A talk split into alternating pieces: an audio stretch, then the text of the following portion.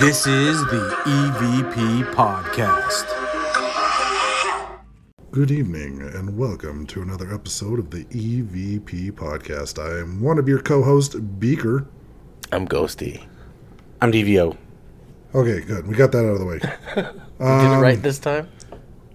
Yeah, we did. Perfect. There was a lot of people that uh, commented on our last episode on the the moon landing. I had one person try to tell me that there was video evidence of Walt Disney faking the moon landing in 1955, uh, and then I found out it's it's actually when Tomorrowland opened. Did he believe that Steven Spielberg really killed that Triceratops Probably. that Steven Spielberg posed with during the Jurassic Park Yeah. filmings? Can't believe they just let him kill dinosaurs like that. I can't believe it. Who Uh, gave him the such- license for that gun? Such majestic creatures. there, there was a ride in Tomorrowland when Disneyland first opened that uh, was a rocket simulation of flying to the moon and back. And that's why Should I sing? Walt Disney. Fly Don't. No, no, you shouldn't. Haters. Yeah, You're right. We, you know what? We we actually had a listener email us with some stories. Do we want Step up my voice, how good it was at the. All right, I believe it. They're like, oh, his voice sent me to the moon. and back Did angels join the studio? A choir of angels. yes. Choir of angels. So is that the same comment you're you're speaking of? Uh, or another one? No, they shared stories with us Ooh, I love a good story. about UFOs and ghosts. They're real. All of it's They real. are all of it's real. Okay. She did mention, so she emailed us uh, about our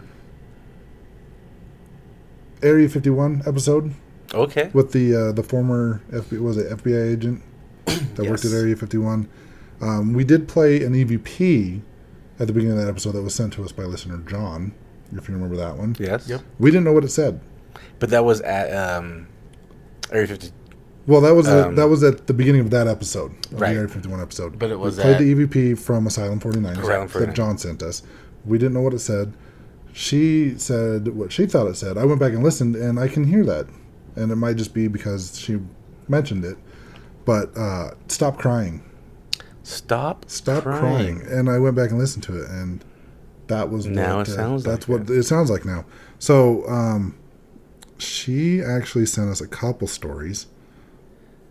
One with UFOs. And then, real quick, that was episode 66, Insane Asylum 49, if you want to go back and listen. If you want to hear the EVP, you want to listen to 67, the former FBI agent at Area 51. Oh, you're right. Yes. Um, so when she was young, when she was a baby, about one or two years old, uh, they were driving. Her mom was taking her to a USAF friends and family event to see Santa. Um, they spotted a UFO over the flight line of Kelly Air Force Base, and they pulled over with a handful of other people that had also pulled over. Uh, she she now has, I guess, her mom. Her mom's 81 and listens to our show. I think that's awesome. That is Nice. awesome. Um, they they she's she's a DoorDash driver, and she takes her mom with her, and they listen to our show while they're out doing deliveries. which I think it's really cool. Best way to drive. So her mom's 81. She has Alzheimer's now. Uh, she doesn't so she doesn't remember all the details, but um, our listener did hear this story a lot growing up from her mom, so she knows she knows it quite well. Um, the the ranking officer at the time uh, at the base was called to the base and was told that there was nothing in the area that they weren't actually seeing anything um, and he was also told to report to the base immediately and was questioned for hours and then he was told that neither he nor his mom had seen anything and that his pension was at stake if he had spoken of it Like, we saw alien. No, you didn't. We saw UFO. Nope, you did not. Pension says you didn't. pretty much Your pension says you didn't see. You saw nothing. her her mom tried several times to get him to talk about it, and he straight up refused to speak about it ever again. Um, she said they also lived in Phoenix for a little bit and saw a few in the 1970s, but no one would ever say it was anything other than a weather balloon. Like they, Always a weather balloon. it was a weather balloon. That was her UFO experience. okay. Um, she did have a paranormal experience as well, and this one was at her grandparents' house in New York, in Brooklyn. Um, So it was before she was born. Actually, there was a you know, a spirit in her grandparents' home that she says was a little pissy and it took it out on her great grandmother. And uh, it got to the point where her great grandmother was being shoved, but Wow. uh, at the top of the stairs, but it wasn't like severely shoved. She wasn't like being like push down the stairs or anything, just kind of like, I guess, light pushes Some nudges. some nudges. Um, so they decided to go to their local church and they got a blessing on the home. Now, apparently, this young priest that came in to bless the home wasn't happy about the situation, did not want to be there, so he half-assed this this uh, blessing on the home. He just kind of went around, uh, sprinkled a little bit of holy water here and there, and just called it good. Right? Uh, I guess Forget about it. forget about it. Uh, I guess this really pissed off the spirit to the point to where um, that night, the her great grandmother was actually shoved so hard down the stairs that she ended up with cuts and bruises. Oh, wow. Um, so the pastor ended up coming back, or the pastor came instead of the young priest, and he blessed the house. Um, and he did it the right way, starting with the basement.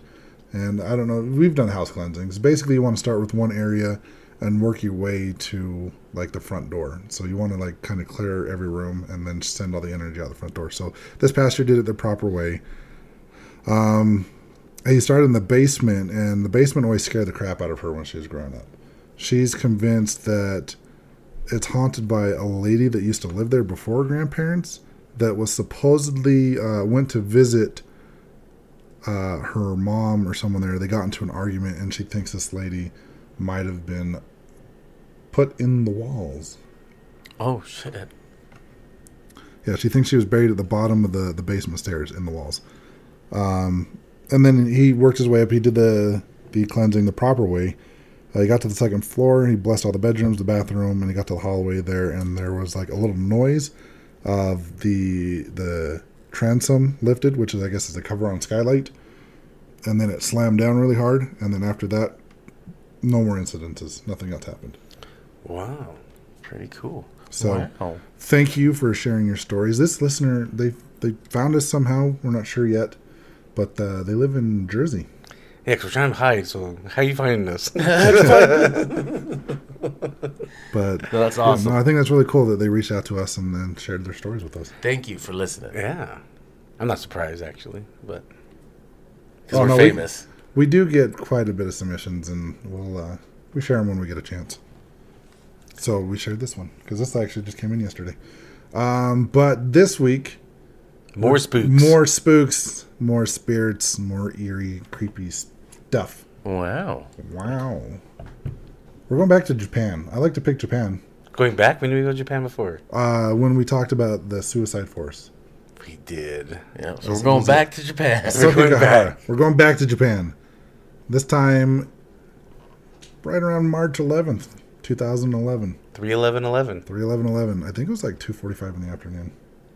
I'll There word. was, if you don't know, if you didn't know this already, there was a, a like, depending on what website you're reading, anywhere from an 8.8 to a 9.1 earthquake. Uh, Significant, I've heard. Very, it, I guess it's the, the largest that Japan has ever seen, the fourth largest earthquake in the world, from what I understand. Um, recorded earthquake. And I believe this happened about 26 miles below sea level. And I know there's there's several videos you can find online of this earthquake going on for like five six minutes. Like it was not a short earthquake. I Oh, think wow. I read somewhere it was like a half an hour, but I don't know if that's accurate. Wow. Um, I could I know it's like five six minutes. This earthquake. Um, here in Utah, we had one last year. It was only like a what four point eight. It wasn't Only. only. yeah. And it probably lasted five to ten seconds. Yeah, it wasn't very long. Do you remember what you were doing in that yeah, earthquake? I do. And it was it was funny. so I was laying in bed, and kind of like Because this happened like five or six in the morning. yeah, and I was kind of half asleep, uh, and I was just I was tossing and turning. I was doing something. I was moving, and as I was moving is when it was happening. And I thought I I thought I was doing something. Whatever was happening, I thought I just did it. I was like, oh shit, I broke my bed. Do you remember it? Yeah, I was actually laying in bed at the time. My baby was a she was a newborn at the time, and uh, it started going off. I kind of felt it before it happened, kind of like a you know like dogs start barking before it happens. Kind of felt I, I kind of heard or felt it coming beforehand. I was like, "What the heck is that?" Then right away the shaking started happening, and I went to like panic mode because I had a newborn baby with me in the bed, and I just Did you I freeze up? froze. Yeah, because I'm like, what am I gonna do? Like, if the whole, if the Earth opened up and created a hole and swallowed me, there's, there's nothing I can do. I felt really helpless actually. What was this? This is two years ago, right? Two years Two ago. years ago. Where were you? I was sleeping. My bed started shaking. And for some reason, my first thought was it was a ghost shaking my bed. And I literally yelled out, Stop it. I'm trying to sleep. And then when I heard the belts in my closet shaking, I was like, Oh, this is an earthquake. um, and then it stopped. I went back to bed. But th- so that earthquake for us was what, maybe 20, 25 miles away from where we live? I mean, Not for me. you were a lot closer. from- You were a lot closer than I was. So, I mean, it was a fairly big earthquake, and it was felt pretty much throughout this whole Salt Lake Valley. So this earthquake, like I said, was huge. This one was felt like 250 miles away, Yeah. like in in Tokyo. So this where this earthquake happened, I, I don't know the name of the city. It's I, I would read it, but I, I know I'd mispronounce the crap out of it. but 250 miles away in Tokyo, they felt this earthquake. And uh, when the earthquake happened, uh, the the emergency people they knew exactly what to do. They had been trained for this, so they set off the tsunami warning. Um, I believe the tsunami showed up about an hour after the earthquake, and they hadn't completely evacuated the city yet. Tohoku. City. Tohoku? Tohoku. Yeah. so Um, they had the warnings that a tsunami was coming for an hour. Yes. Okay. They knew once the earthquake happened, a tsunami was coming. They it, was, knew, it was yeah. inevitable. Like, plan for it. It's going to happen. They didn't. So they planned for the tsunami. They knew it was going to happen. They didn't know how big it was going to be. So this this tsunami was. So most of them, I guess, roughly around forty five feet. And a tsunami, if you don't know, it's more or less a, just a huge giant wave coming in, Wall of water. wall of water. So I guess normally there you're looking about what 40, 45 feet somewhere in there. Um, this Still one was huge. This yeah, it's huge. This one was 130 feet, about 131 feet tall Jeez. at the, its highest. Hawaii just had a bunch of uh, big waves from a storm, I believe. I don't know how high those were, but they were going over like apartment buildings. Really? Yeah. oh shit! I didn't even know that. So to put this into kind kind of context, I looked it up to see about how tall 131 feet was, other than 131 feet. Um, it's about a 13 story building. Jeez. So a building that's got 13 floors. When you hit that 13th floor, that's about how tall this tsunami was. Um, I also showed you that picture a Yeah. little bit ago of the Genghis Kong statue. Yep. Genghis Khan, not Kong. Um, that was also 101, 131 feet, and that's just from the picture alone. That statue looks huge. So I mean, this massive wall of water is coming, and people, even with that hour, they didn't have enough time to get away from this thing because it was just so So large. you guys. This is in Hawaii. It's going over these apartments, these two-story apartments. The waves were going over it. So okay, so you got two stories there. Yeah. This the, the Japanese tsunami was 13. 13 stories. Jeez. And that's scary right there. Yeah, that's Yeah. pretty scary. Like two stories, a wave two stories tall. Shit, yeah, that's crazy. I No. know. yeah. Shit. That is, yeah, just two That's a two-story. two stories. Now, That's- six that's times nice. that. Yeah. oh my pretty much. goodness. Um, and so as this came in, it was just wiping things out. Like it was just destroying everything in its path. Watching the videos uh, on that Netflix, the Unsolved Mysteries, um, it it was obviously moving cars. That's to be expected, but it was it Just was taking houses. houses. Yeah, it uprooted houses, and it was taking houses down. I remember watching videos of it months afterwards. So like this, you know, within the same year, months afterwards, and seeing the seeing the flow and how how it's it's it looks like on a camera how slow it's moving because you know things are just slowly getting moved. There was floating- there was debris, floating Things are top. floating, but really it's probably coming fast. You know, it's coming fast at it. If you were there, like in the street, watching, There was it. no way to outrun that. That's no, for damn sure. No, yeah, it's, it's, it's eerie. yeah, that would be.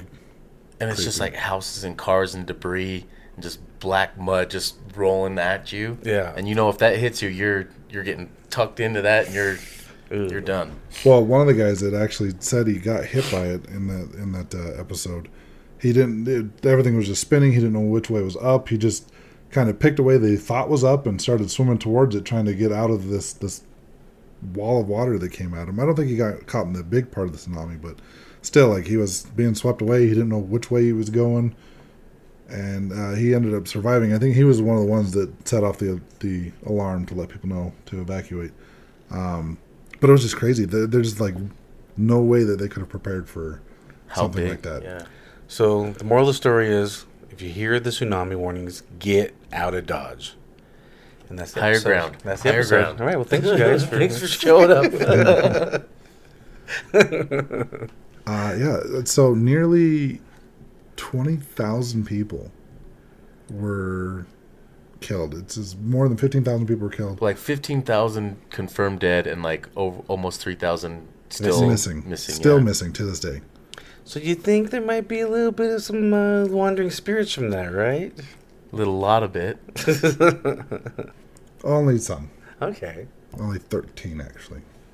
I That have we no know idea. of. I don't know. So going down the list real quick of kind of like some of the spirits they talked about, or some of the the incidences they talked about of what happening. Uh, in the months that, that's the point of this episode, right? We're Oh yeah, so we're talking about the spirits of the the paranormal activity that people were having after this tsunami occurred. because that's it's a, a significant amount of deaths. So you've you've got to assume there's gonna be some residual hauntings or effects happening uh, with people that were one minute just walking down the street, next minute swept up in a wall of water and gone. And I think we talked about it a little bit on the uh, the Suicide Forest episode. Um, Japan looks at death a lot different than we do here in the U.S. Um, they just see it like as kind of just walking through like one of those thin paper doors they have in their houses. Right, So it's it's not like they they don't really have a grieving process similar to what we do. I don't know if they do bereavement or not. I know they don't have. One of the guys was talking about that they don't really do like the grief counselors. They don't they don't grieve the same way that Americans. Hmm. they do. accept it, right? It's like, They just kind of it's accept going to it, it's happen. I think what was frustrating for a lot of people is it's customary to cremate the dead In Japan. and because the nuclear power plant was knocked out, they had Meaning no no power. incinerator. Yep, they had no power to power the incinerator. So And there's also probably a massive amount at once. yes. So they were That was the name of that wall, that paper wall. Shoji. Soji. Yes, that's right. They did say that in there. I just forgot. Yeah. That. So yeah, Soji. It's just a, it's just a, a door between rooms in a Japanese home that it's just paper and it's thin and see through. That's kind of like the Vel. If That, that's what they consider like kind of like the veil. it, yeah, they just You could see the out, like you could still see through it and see that they're there. Yes. Um, so, yeah, they have a whole different look on spirituality. They're not an extremely religious country. Um, they just look at death differently than most other places do, and Japanese are pretty smart. they are. So yeah, they don't they don't grieve the same way we do. We do. I, like I said, the hardest thing was they they had to bury their dead, which is not customary. And then when they finally got the power working again, it was just difficult for people to see like all these bodies now being dug back up, so they can be taken to the uh, incinerator. How so hard would that be? Going to your house and tr- digging your family out if you survived. It's like everyone that survived pretty much had to do this. Yes. Yeah, I mean, there was a what we were talking about when Beaker mentioned a series on Netflix. We're watching Unsolved Mysteries. We kind of talked about it a little bit. There's a gentleman who talked about his family, and uh, he he went outside and was wandering around looking for his family. Found his oldest daughter, kind of in an entanglement of bamboo shoots. It's like hunt, like laying across them, hunched over, Yeah. on top of the trees. Uh, found his wife a few miles down the way in mud or something like that, and then found his baby uh, buried in mud and, and blue. And as he told that story, he kind of choked up. And obviously, I choked up. but I can imagine that's just one person. I'm choking up over it. I, I can't imagine how many people had to do that. Yeah. Yeah, that's pretty rough. And then yeah, just with all that death happening so quick, there's has to be spirits, and the way they believe there too. Like if you don't give them the proper burial, they're gonna be wandering spirits. Yes, they're going to be lost. and, they couldn't, and they yeah, and like, yeah, they couldn't do anything because they cremate. yes. Yeah, Yeah, they don't. It's not customary to bury there. It's it's customary to cremate, and said they weren't able to do that. And when they finally did, it was just. Uh, it would, I can imagine would- how sombering it would be just to watch just like casket after casket being. that's what they in. said. Yeah, there's just one after another for That was that that Reverend Monk on the show. That Mm-hmm. he was just. It was hard to see, and I think his first experience, the first bodies he saw were uh, two teenage girls, I believe. Yeah, two fifth grade girls. two fifth grade girls. Yeah. Yeah. just being willed in to go into the crematory, and it was just. I mean, there was just so many, like just one after the other, kind of like the uh, the death chutes at Waverly. That's why they put them in. Is just because there's so many people dying, um, and they had to be ushered out of the hospitals. So, I mean, there's there's this huge tragedy, a lot of death. So it was what about a month after people started experiencing things. Yeah, soon after. Uh, I think a few months. Yeah, one of the one of the first experiences that they talked about was, uh, I guess this happened to several people. Several people had reported this, where people would show up at their house, uh, knock on the door, and they would just be soaked, drenched, and they'd be asking for just like a dry pair of clothes. Um, apparently, this happened quite a bit, especially like even in like the summertime where it hadn't even been raining or anything. People like wearing their regular clothes. Oh yeah, and we didn't mention this part too. When this right after this happened, right after the flood happened, it was snowing. Oh yeah, it was snowing. So right after they just got hit with this, just nonstop snow. Yeah. Yeah, So, Mother yeah. Nature just said, "Screw you guys." Yeah, for for, for a little bit, you guys are getting dumped on with everything. Yeah, land, water, and snow. It's everything.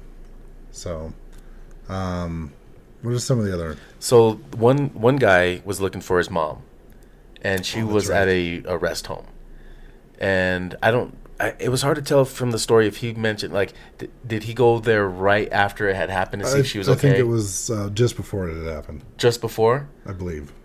Yeah, so he goes there to the rest home to find her, and they were went to go check to see if they could see her or where she was, and then he sees a woman standing by the window, who he can see from the back. He's like, "Oh, that's my mom right here." Yeah, she was wearing her clothes and wearing her clothes and everything, and sees that she's okay and was happy that she's okay. Goes to take a picture of her so he can send it to his family that hey, look, mom's okay.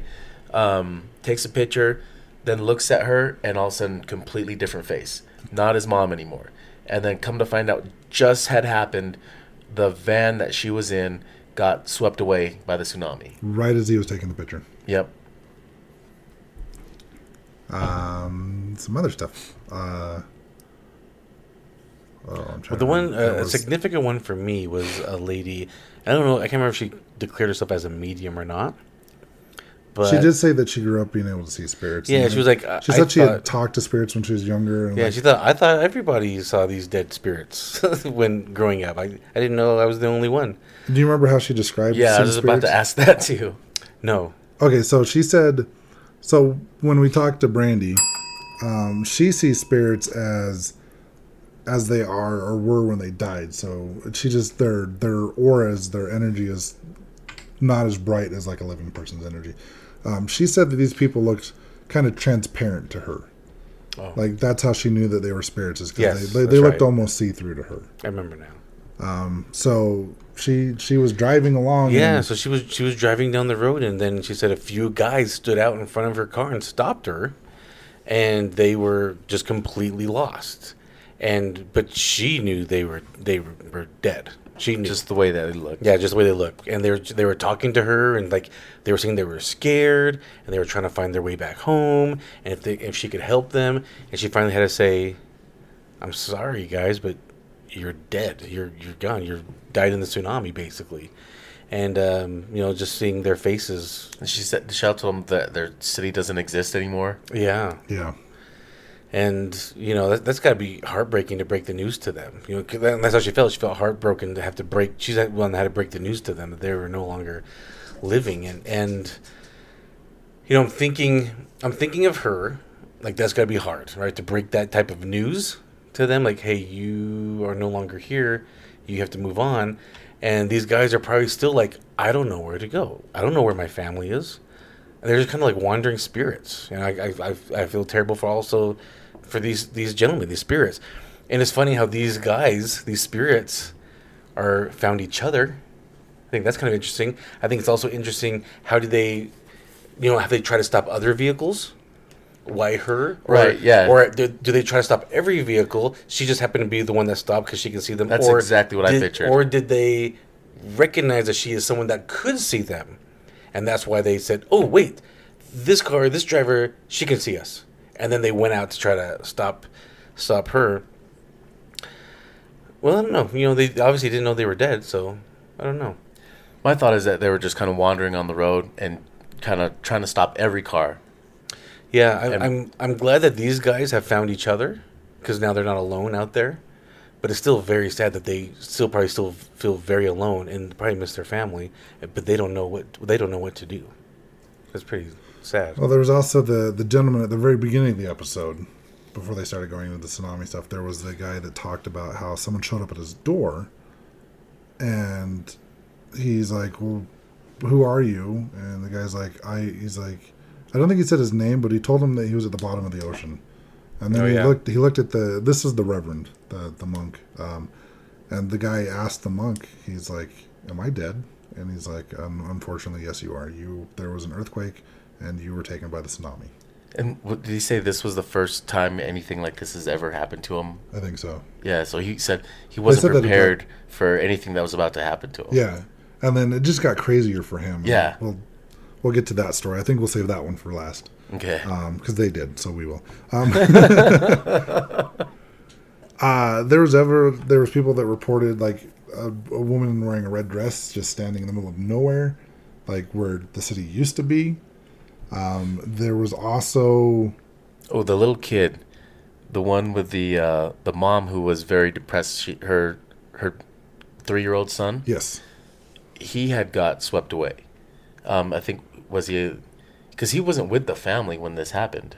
Some, it doesn't sound so. like they didn't really get into Yeah, they didn't get detail. detail what but it sounded like he, their three year old wasn't with any of the family members.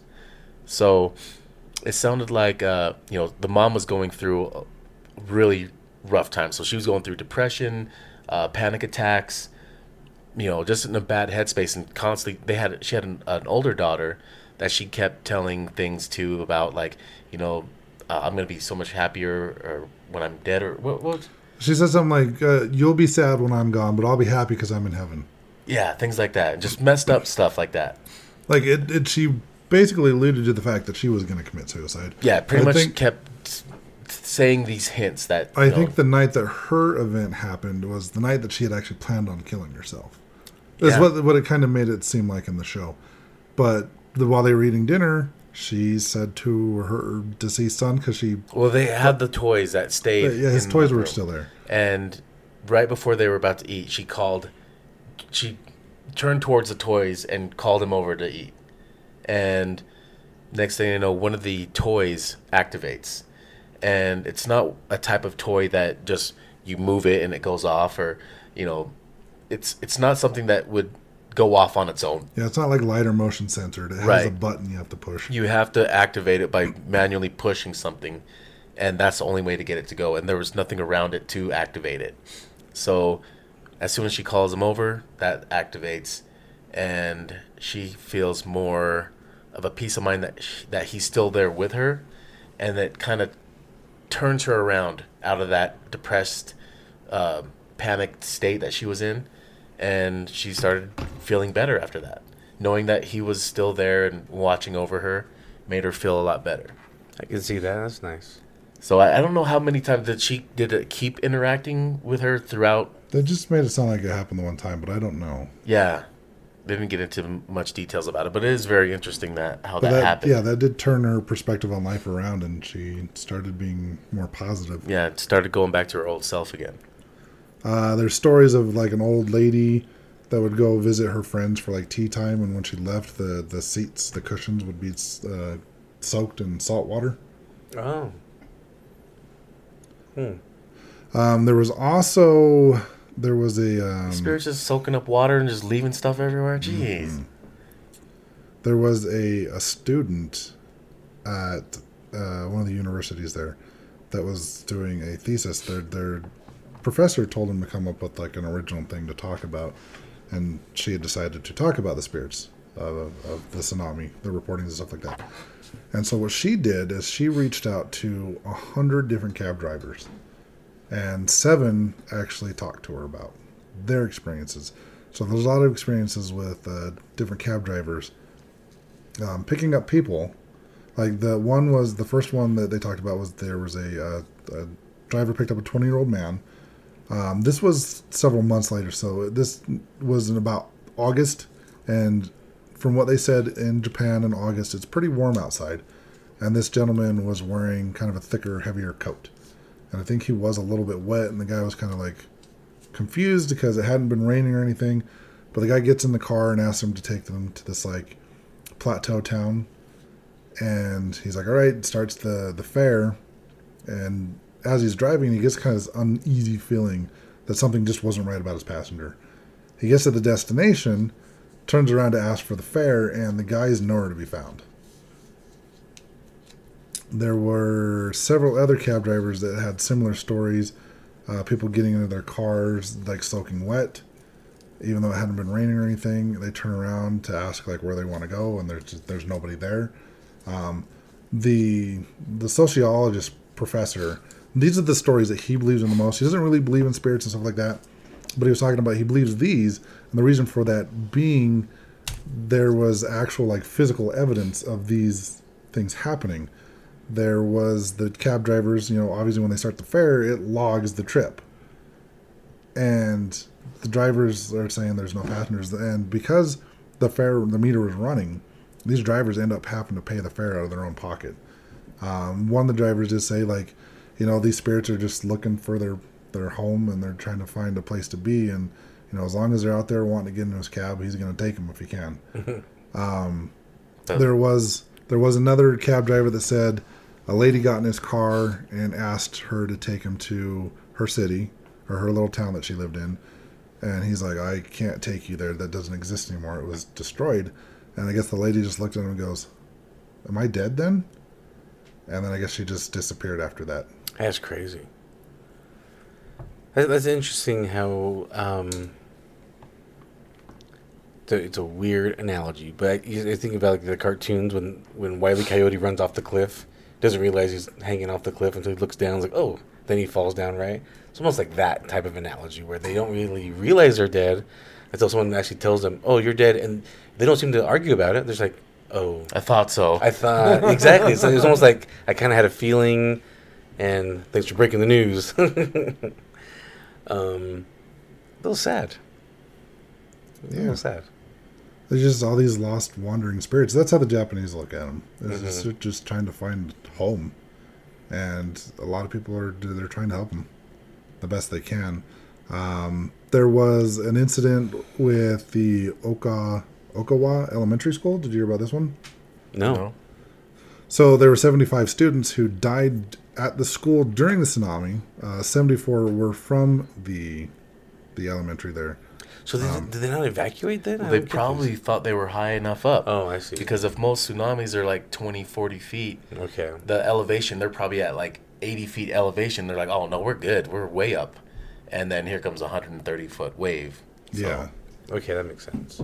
Um, so this became kind of like a spot where kids would be kids, and they dared each other to go to the school and search for the spirits of the deceased kids.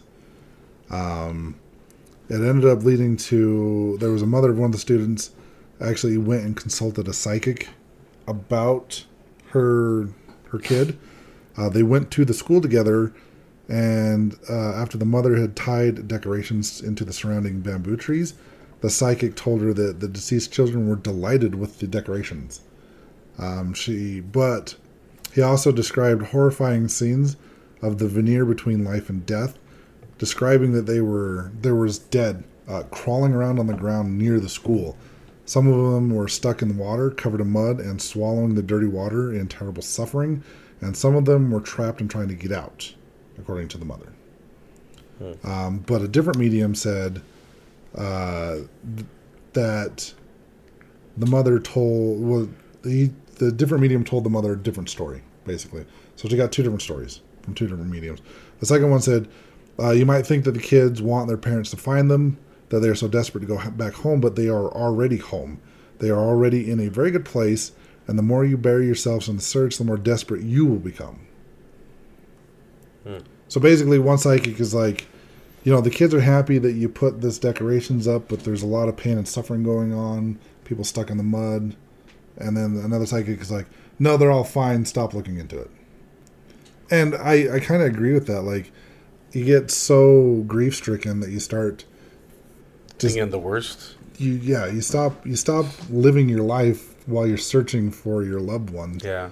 and it, it's going to take you down a hole that you might not be able to come out of like the lady with the the, the toy mm-hmm. like she was on the the brink of suicide and luckily her son was able to reach her through the toy and or a spirit was able to reach her through the toy and, and keep her Yeah, I alive just kind of hope that it is her son.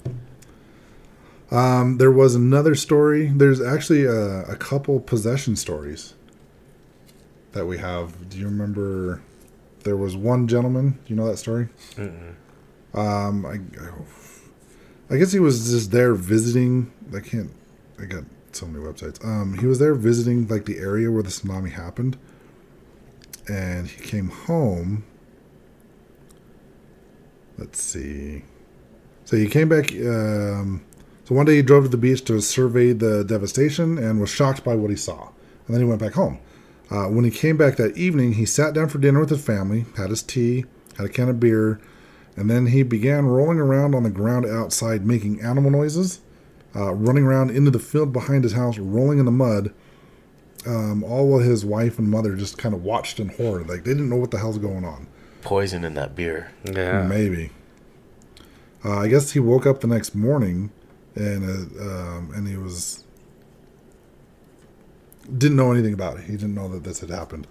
Um, he continued doing this for like three days, and he would talk in this strange guttural way uh, with a threatening voice, and talking about the dead.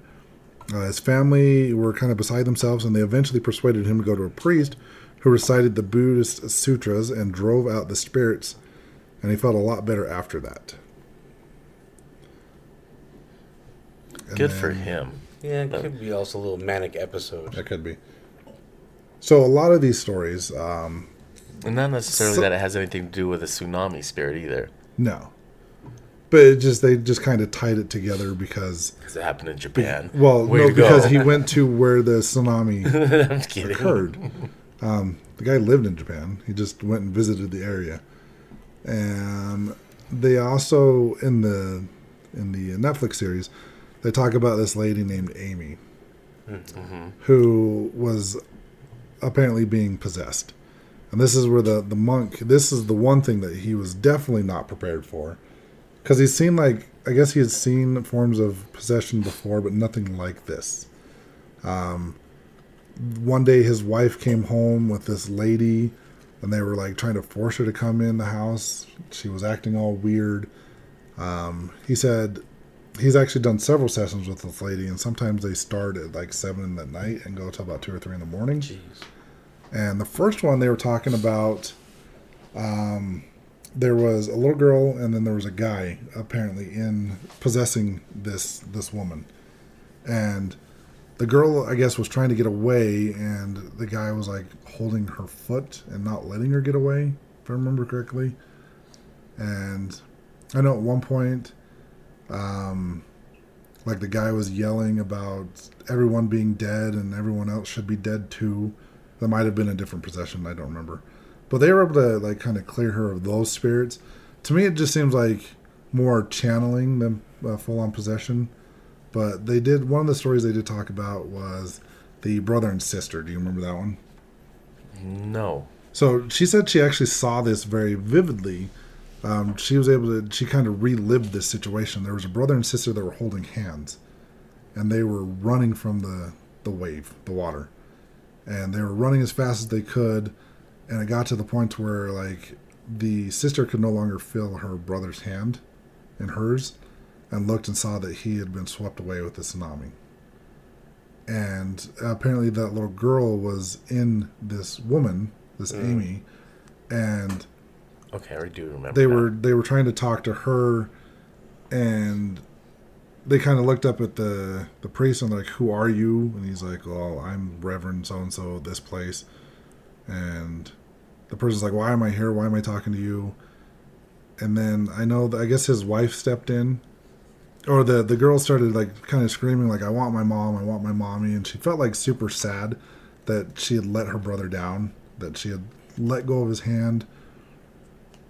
And so I, I just mixed two stories. The "Who are you?" and that was the other story. Um, so yeah, th- this little girl was just like worried that her mom was going to be mad at her for not taking care of her brother. And so the the reverend's wife stepped in and acted as the mother, and she said, "You know, mommy's here.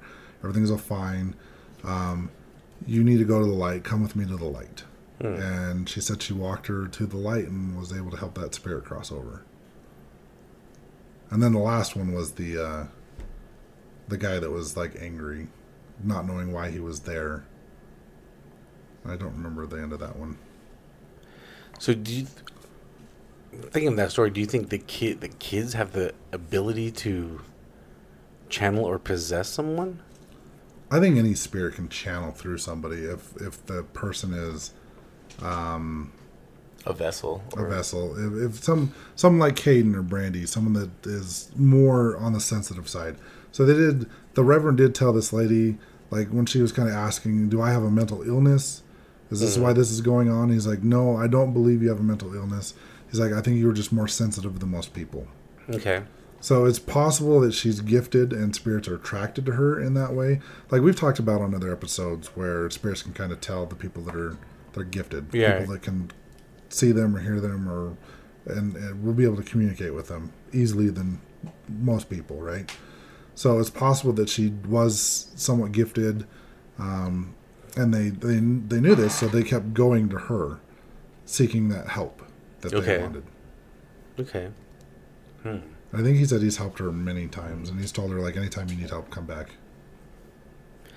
It's interesting. You know, there's so many deaths all at once. I mean, it just makes sense, especially the ones where, where people are just in the middle of the street, whether trying to catch rides with a taxi or or wave somebody down to, to help them or ask for directions or guidance of some sort. I mean, it just it just makes sense to me because they were probably in the street or in a building nearby, and last thing they know, they were on their way to work or on their way to school or just walk going for a walk, on going to a destination. That's the last thing they may remember. Then they They were probably thinking they were safe and high ground. Yeah, and then then they kind of like are waking up again. Like, what am I, what am I doing here? How do I how do I get here? Where where's everybody at? Why can't I not do things? Maybe well, why can't I walk a certain distance? Why can't I open a door? Why can't I do certain things like I used to do? Have you ever just so thought about being in that position? Like Yes, just dying abruptly and being a spirit going, shit, I got so many things I had to do. Yeah, like that's what I'm saying. Like they, or maybe they feel different. They feel weird. Then someone when they ask like, "Am I dead?" or "Hey, you're dead," and they're just like, "Yeah, I kind of had a feeling. I kind of was assuming such." And I kind of think they feel that way, and it's just it's it's weird. I also think about the movie Sixth Sense with Bruce Willis, right? Yes. and he's doing the whole the whole ther- he's like a therapist is that what he's supposed to be doing with the little boy and then who who sees spirits and then he realizes wait oh i am a spirit spoiler, alert sorry spoiler you haven't seen the sixth sense yet From Yeah, I've always thought about in that case, like being a spirit like that and not realizing you're dead. Are are you just kind of like in and out of a, a type of a consciousness, like not knowing what's going on? You're kind of just seeing things in in an area, of wondering what's happening, and then a little bit of time goes by, boom, you're somewhere else, wondering why am I here? What's happening here? And I don't know. It, it just trips me out the whole thought of it. i'm i'm on the road a lot and i ride motorcycles and i'm always worried if something ever happened to me and it would be instantaneous and and I, I, I think about that like how would I get back to my family? I need to get back. I would need to get back to my house somehow. I think I, I think about it. Just let them know that you're still watching them. and I would I would watch them. I don't know if I'd let them know, but I I, I'd I want would. to watch over them. I, w- I would like you to visit me. Tell me what's going on. I would. I would too. I'd write things on the mirror. I won't. I don't know about that. Come in my dreams or something like that. so tell me stories in my dreams. That, that'd Like, be hey, good. brother, let me tell you some ghost Let me, shit. let me, yeah, let me flipping light switches Yeah, on let me me. tell you some ghost stories. Big brother, stop. Ghosty, I know that you. stop it. Flipping off the lights. How about you, Beaker? Do you think about that stuff? No. What, like, what do you think about? Oh, chocolate cake. on a regular basis. Yeah, doesn't everybody? I think about beignets. Beignets. We just had beignets. So it was a guy that was rolling around in the mud that was like telling everybody to die and drop dead because everybody else was dead, so they needed to die too. Um, no, um, I wasn't listening. What did you? What was the question? Do you think about that? Like, if you were to die abruptly, instantly, do you, do you today alive think about that? Like how your like what your spirit would be going through if No, I've actually never thought of that. you're going to tonight. Yeah, I'm gonna drive home in the No, dark. Probably not. Yeah, you're thinking about "Oh, somebody just T-boned me and I died right now. You know what my greatest fear used to be though? Was like going Choking and getting fast food, right? and choking on it? and it. then getting in a car accident and dying before I get a chance to eat it. Oh, I'm more worried if like there's gonna be all this fast food mess all over my car. It's like I Have didn't to get to, clean I didn't get to eat this delicious food I just got. No, I'm more worried like. So he died. He he must have just went to a restaurant because there's like milkshake all over the place. there's Here there's brings the Coke everywhere. French fries all over the place. Was like, oh, that's embarrassing. No, yeah, I've never I've never put any thought into uh, like what would happen if I just suddenly wasn't here anymore. How do you not think of that? yeah, and all the things that you haven't finished yet. Ah, I'm good. Like, I want to live forever. I do too. I want to see. I want to see flying spaceships like in Jetsons. Like that's our main mode of transportation. I want to see what kind of cool tablets or inventions I I can Well, play imagine imagine being an adult for the last just 100 years. So much has happened technology-wise. That. I don't want to. I want to see. Imagine where, being see an adult going. now in the last ten years. so no, much I'm just happened. saying. So imagine in the the, last next 10 years. imagine the next 100 years. I know. So being alive as an adult for the next 100 years, there'd be a lot of cool shit happening. There's so much cool stuff. I, I want to see it all. Exactly. Well, you probably could. Just I want to in a- experience it all. you probably could just in a different life, in a different way. Maybe. Yeah, but I want to stay an adult be forever. conscious of it. I don't want to go through this whole childhood bullshit, not knowing shit, and then having to relearn everything. Well, unfortunately, that's the way it works. oh, this is stupid. I want to be a vampire. Okay. If that was an option, if that's on the table, I'm taking it. Yeah, live forever vampire. Unless somebody comes In down fact, if any of our wooden listeners or viewers know of any vampires that can make me live forever, please send them my way. and tell them to be. subscribe. Have you never seen Highlander? Highlander? Yeah, oh, I I love get, that. it gets boring. Just living. Well, I mean, they're living for thousands of years. I'm just talking about. I you just want hundred years, and then I'm good. Well, until I'm ready, good and ready. I'm like, oh, go ahead and stake me through the heart now. Let me do it on my terms. Yeah. When I'm bored. Self-assisting. That's I want You just can't. You can't get close to anybody because you know they're gonna end up passing away, and you're still just gonna be living like Edward Cullen. I think I could do it. Going high school to high school. How creepy is that, right? He's hu- hundreds years old and he's going to high school. Picking school. up a sixteen-year-old. yeah. What are you talking about? Oh, I can't Toes. believe I just made that reference. Is uh, that it's a Twilight. Twilight? Edward Cullen, Robert Pattinson's character. Yeah, that went over my I'm head. so sad that I know this. Me too. You know whose fault it is? But you're talking about Brandy made me watch him. you're talking about the book, right? You're talking about the book. Well, Robert Pattinson was the actor that played him in the Twilight. You're Saga. talking about the book, right? Yeah. Sure, I've never read the book. But you're talking about it. I don't read. You've seen how well I read on the show. You've heard. I can't even level. read. You, I, medium star. I couldn't read. I couldn't read Street Glide. Unlike other podcasts, we save the pointless banter for the end of the show That's right. instead of twenty minutes into the show before they talk about it. Well, we kind of did that too. But, yeah, a little bit. No, but we read we read listener submitted stories. Yeah, That's relevant. it is. It yeah, is. it is. It very well.